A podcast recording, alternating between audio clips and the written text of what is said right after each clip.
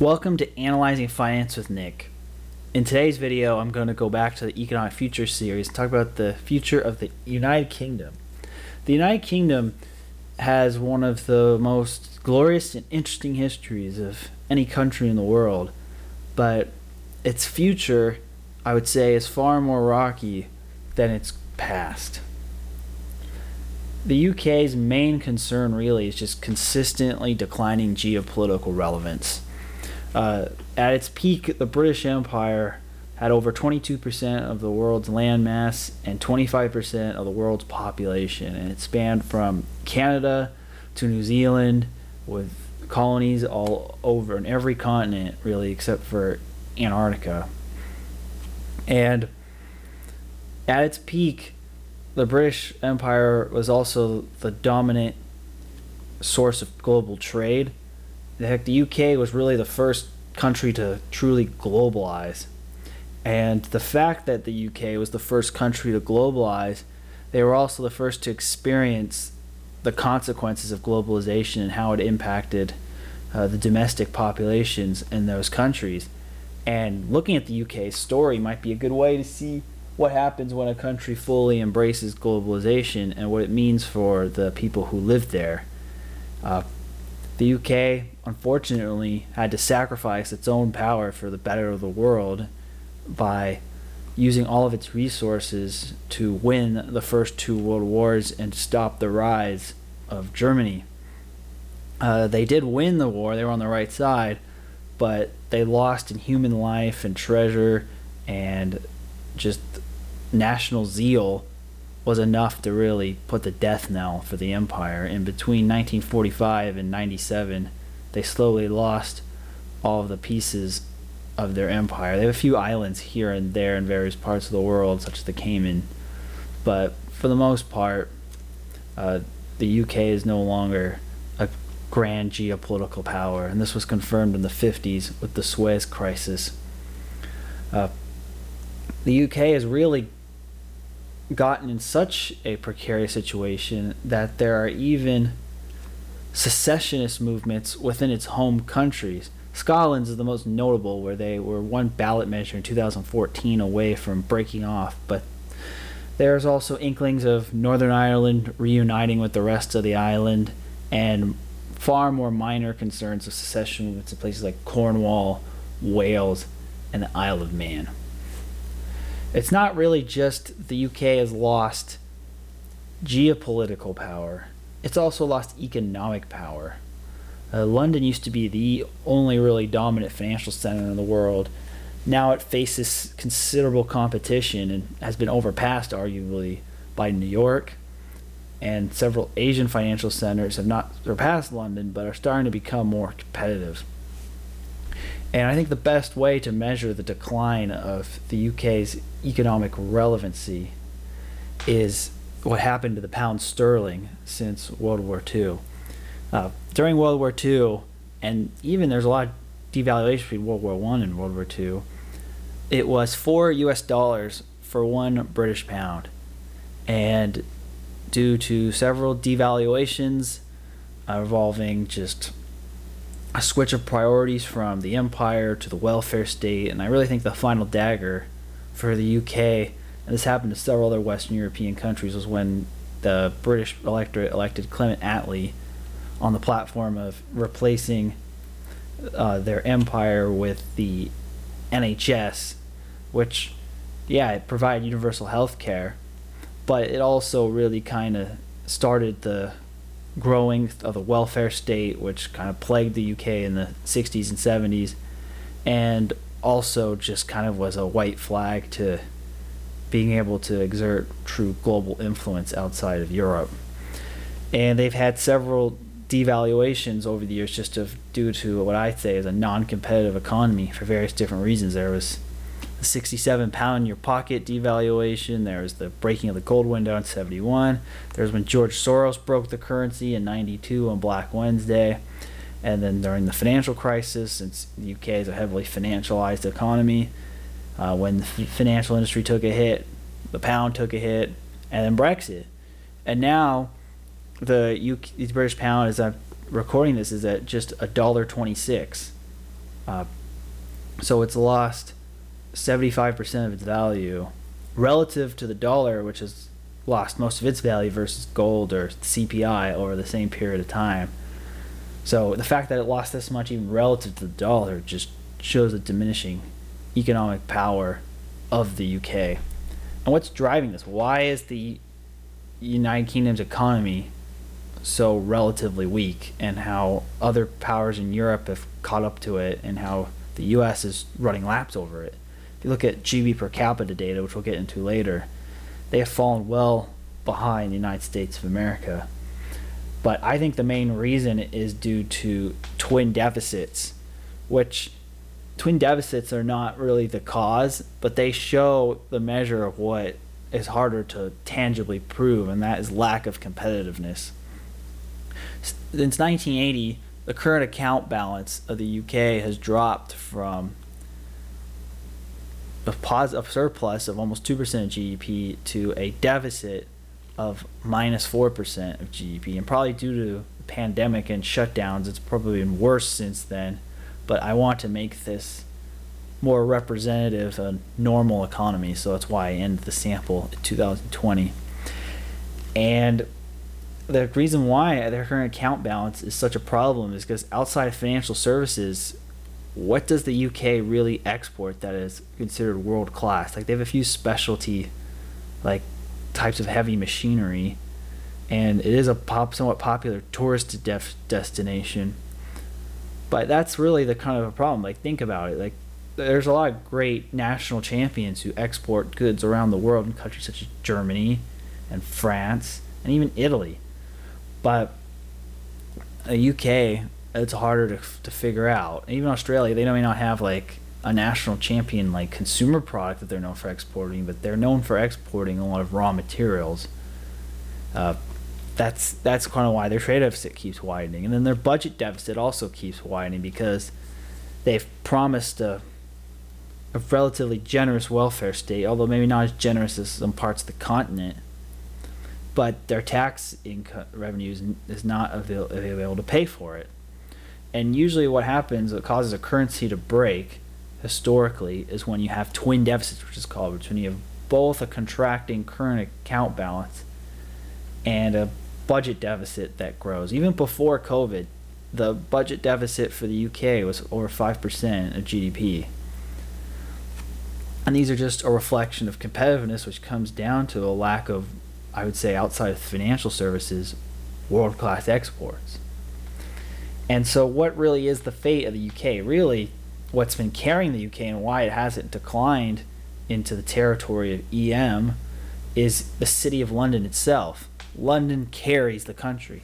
And I'm referring to the city of London, I'm even referring civically more to the financial services industry because London still is a world class financial center. It is the Wall Street of Europe and Africa it's very important to global capital markets. It's the hub still of currency trading globally, more so than New York or Asian financial capitals. The U.S. is more focused on the equity markets, but in terms of FX and bond markets, the UK and London are still the champions of those markets. Uh, and as you see, look at the GDP and the productivity levels of London versus the UK as a whole UK London's always been more productive, but the gap between London and the rest of them has widened considerably from 2002 to 2017. This data is shown, and it narrowed a little bit between 2017 and 18, but then started widening again during the pandemic. And this tells me that basically the UK is kind of two countries in one. It's London, which is its world class financial center, and the rest of it, which is a hollowed out industrial um, environment. UK used to be the leader of manufacturing around the world. It was the birthplace of the Industrial Revolution. But as I said before, which is why I mentioned that in the earlier slide, the UK is the is the quintessential example of globalization and is the most globalized country in the world. In fact, it's really the only country in the old world Um, I don't really count settler societies in the Americas or Australia to this, where the native population is not even the majority of its own capital city. That's really rare, and it shows the signs that UK has had to import a lot of labor, both skilled and unskilled labor, to do tasks that either its domestic population is unwilling or unable to do and compete in a global economy. And all those people concentrate primarily in Greater London.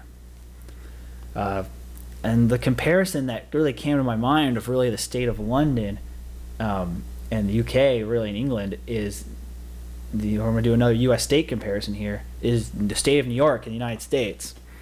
New York is similar where it has a major financial center and world class city in New York City that is a dominant portion of its economy, and the rest of it is basically hollowed out industry, just like England.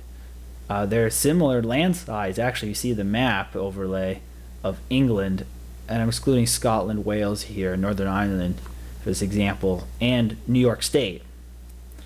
Uh, New York State was the upstate New York was part of the Rust Belt, particularly Buffalo and Rochester. And due to certain policy decisions made by the New York State government and migration to the Sun Belt and globalization, making manufacturing less competitive in places like New York State, which is heavily unionized historically.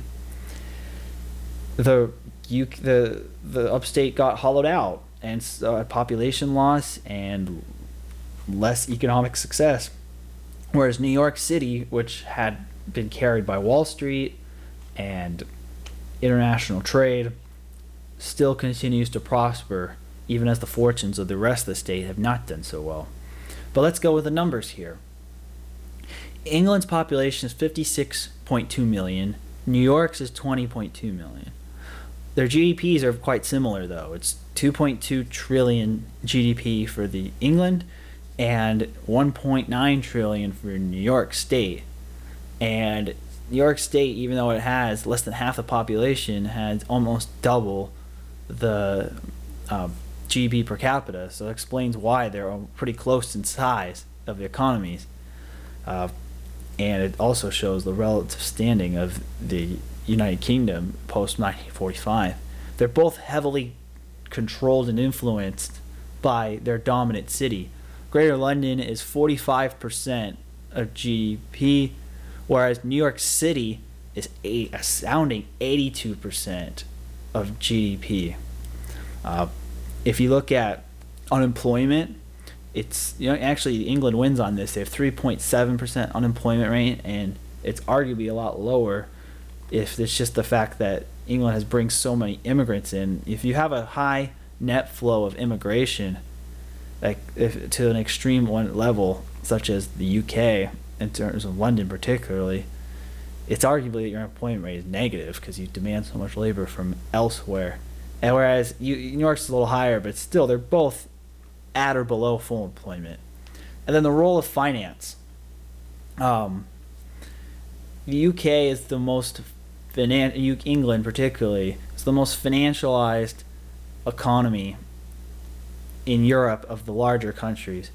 Uh, OECD, the only one that is a bigger percentage, Luxembourg at 25%, where Luxembourg really is a financial tax haven because of their rules on taxes and interest rates. So that kind of really doesn't count. It's a tiny country, but if a country of any size, England is uh, has the most weight on finance, and I think these numbers kind of understate it, just because it's hard to connect all the other jobs and economic activity that is in London just because of the city of London and the type of people who move there because of it, and why a lot of the wealthy in the world have real estate there is because of its status as a financial center and it's a trusted place to do business. Uh, New York, role of finance, Wall Street, and the securities industry and banking combined are about 24% of GDP. I think that also somewhat understates it too, because that doesn't factor in entirely the real estate market and the fact that a lot of people wouldn't move to New York City if they weren't working on Wall Street or a hedge fund or something like that. Uh, the, so I think these are both heavily financialized with a core dominant city and a hollowed out industry really in the rest of the country. And New York is doing all right, similar to England and the UK, but it's losing relative power to the Sunbelt states and California even because of the hollowed out industry and globalization hurting the upstate New York. And also just things such as business regulatory environment and weather have worked against it. Whereas with the UK it's more just global competition so Brexit how does that where does this fit in with it I don't really think that Brexit itself is the, is really going to change the fate one way or the other.